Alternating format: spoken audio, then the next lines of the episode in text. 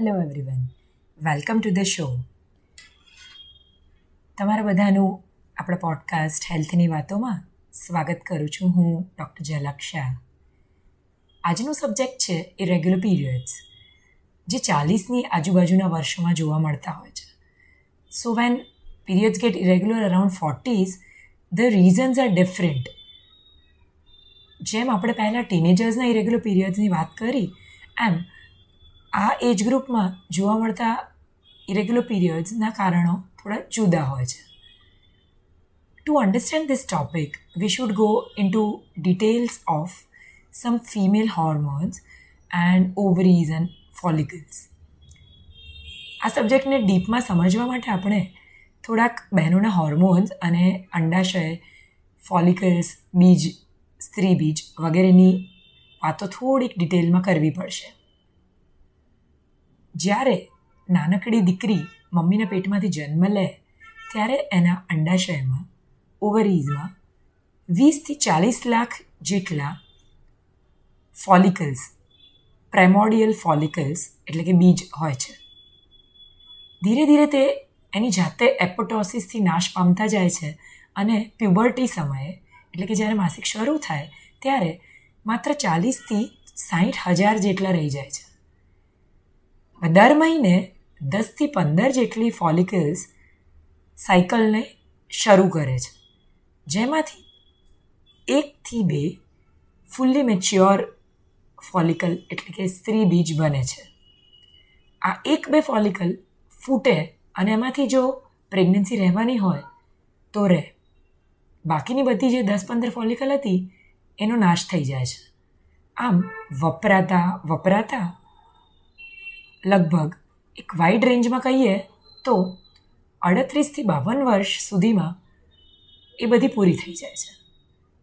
હવે, જ્યારે દરેક મંથલી સાયકલમાં આ સ્ત્રી બીજ કે ઓવમ બને, ત્યારે બે હોર્મોન્સ ખાસ નોટિસેબલ હોય શરીરમાં.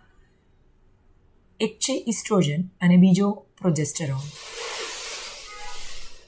હવે જે ઇસ્ટ્રોજન છે, તે શરૂઆતના દિવસોમાં જ્યારે બીજ બનતું હોય, એટલે કે fourth to fifteen fourteen days સુધીમાં વધારે હોય છે લેવલમાં જેનું કામ છે ગર્ભાશયમાં લાઇનિંગ એટલે કે ગાદી, અથવા તો ઘણા લોકો એને ગર્ભાશયની અંદરની ચામડી, ઇંગ્લિશમાં એને અમે લોકો એન્ડોમેટ્રિયમ કહીએ. એ બનાવે છે.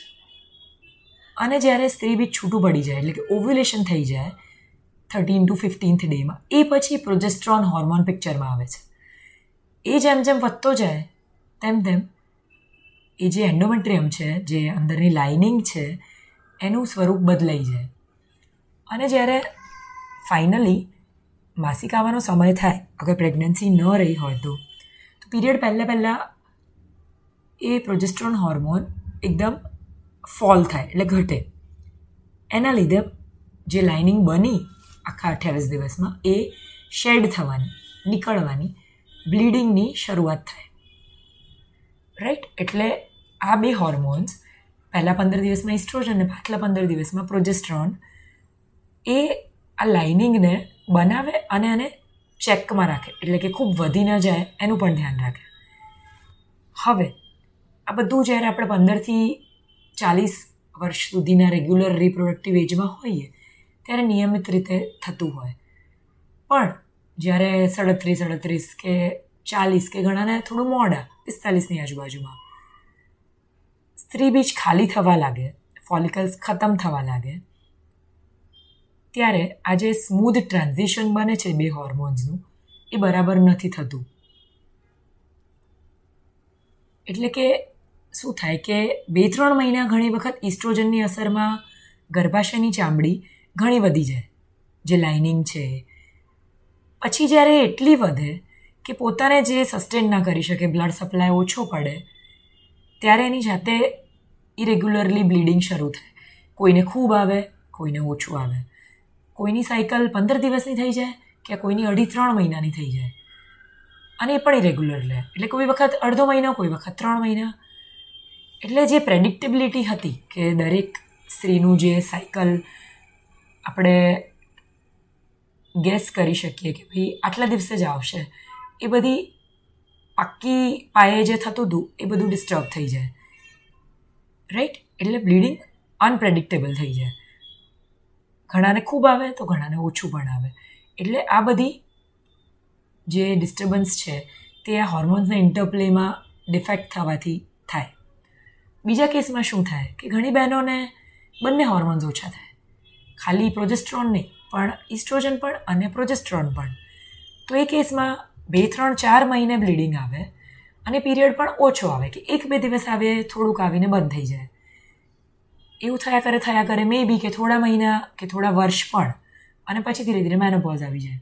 એટલે કે પોઝ એટલે કે માસિક પોઝ થઈ જાય પીરિયડ્સ બંધ થઈ જાય, જેને આપણે મેનોપોઝ કહીએ છીએ કોમનલી એટલે આવા બે રેન્જ ઓફ લેડીઝ હોય કે કોઈને ખૂબ આવે કાં કોઈને ખૂબ ઓછું આવે? હવે આપણે એ સબ્જેક્ટ પર આવીએ કે ક્યારે મેડિકલ ઇન્ટરવેન્શન જરૂરી છે.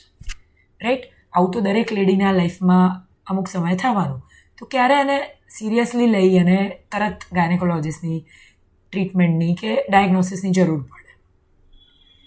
તો એવા કેસીસ કે જ્યારે આપણે કોશન એક્ઝિક્યુટ કરવું જોઈએ, ક્યારે ધ્યાન રાખવું જોઈએ, એ છે એક કે જેમને ખૂબ બ્લીડિંગ આવતું હોય. વધારે આવતું હોય. જેનાથી હિમોગ્લોબિન ઓછું થઈ જાય, અશક્તિ થઈ જાય. જેને બેથી ત્રણ મહિના માસિક ન જ આવ્યું હોય સડનલી તો એણે એકવાર તો સોનોગ્રાફી કરાવી લેવી જોઈએ. કેમ કે ઘણી વખત જ્યારે ત્રણ ચાર મહિને પીરિયડ ચાલુ થાય, તો પછી મહિનો મહિનો ચાલુ રહે. અને ત્યારે તો તમે પછી બતાવવા જવાના જ છો.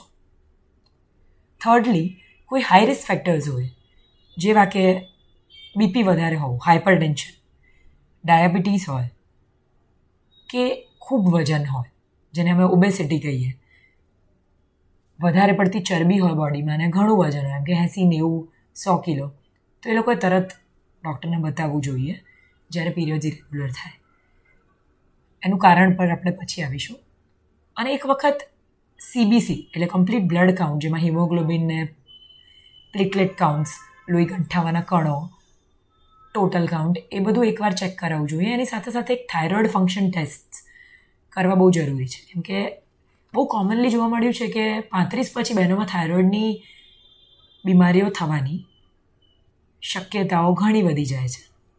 હાઇપર થાઇરોઇડ કે હાઇપોથાઇરોઇડ એટલે જેને સૂકો થાઇરોઇડ કહે છે ઘણા લોકો અને ઘણા લોકો જેને ફૂલી જવાનો થાઇરોઇડ કહે. એ નથી એ જોવડાઈ લેવું જોઈએ. કેમ કે થાઇરોઇડમાં ઘણી વખત બીજા કોઈ જ લક્ષણ ન આવે. પણ પીરિયડ્સની ઇરેગ્યુલરિટી પહેલાં જોવા મળે. અને એની બીજી લોંગ ટર્મ ઇમ્પ્લિકેશન ઘણી હોય.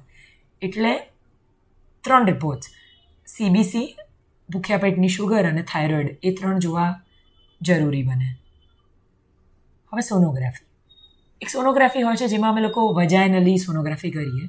એટલે કે માસિકની જગ્યાએથી એક નાનું મશીન નાખીને જોવાનું.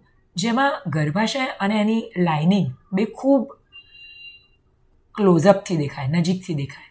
જેનાથી ગાયનેકોલોજીસ્ટ નક્કી કરી શકે કે કયા ટાઈપનો હોર્મોન ખૂટે છે, કઈ દવાની, એટલે કયા હોર્મોનની જરૂર છે બહારથી, જરૂર છે બી કે નહીં, દવાની.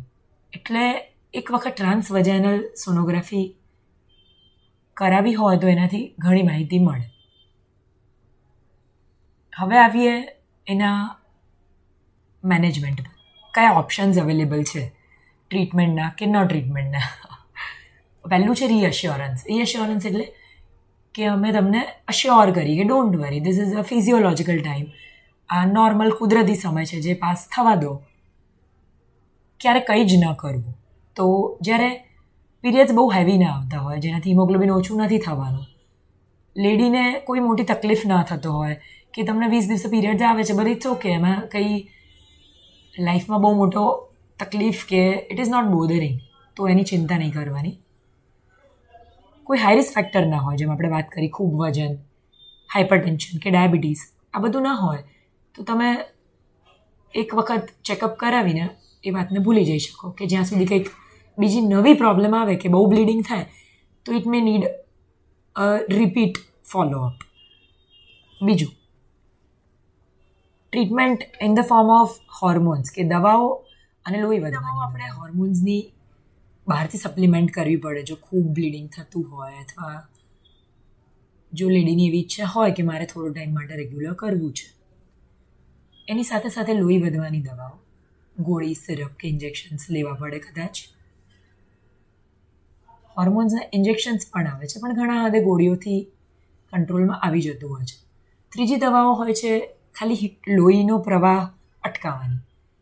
એટલે કે ક્લોટ બનાવવાની બ્લીડિંગ સ્ટોપ કરવાની. કોઈ સંજોગોમાં એ પણ હેલ્પ કરે. હવે સ્ટ્રિક્ટલી દવાઓ તો ગાયનેકોલોજિસ્ટના ગાઈડન્સમાં જ લેવી જોઈએ.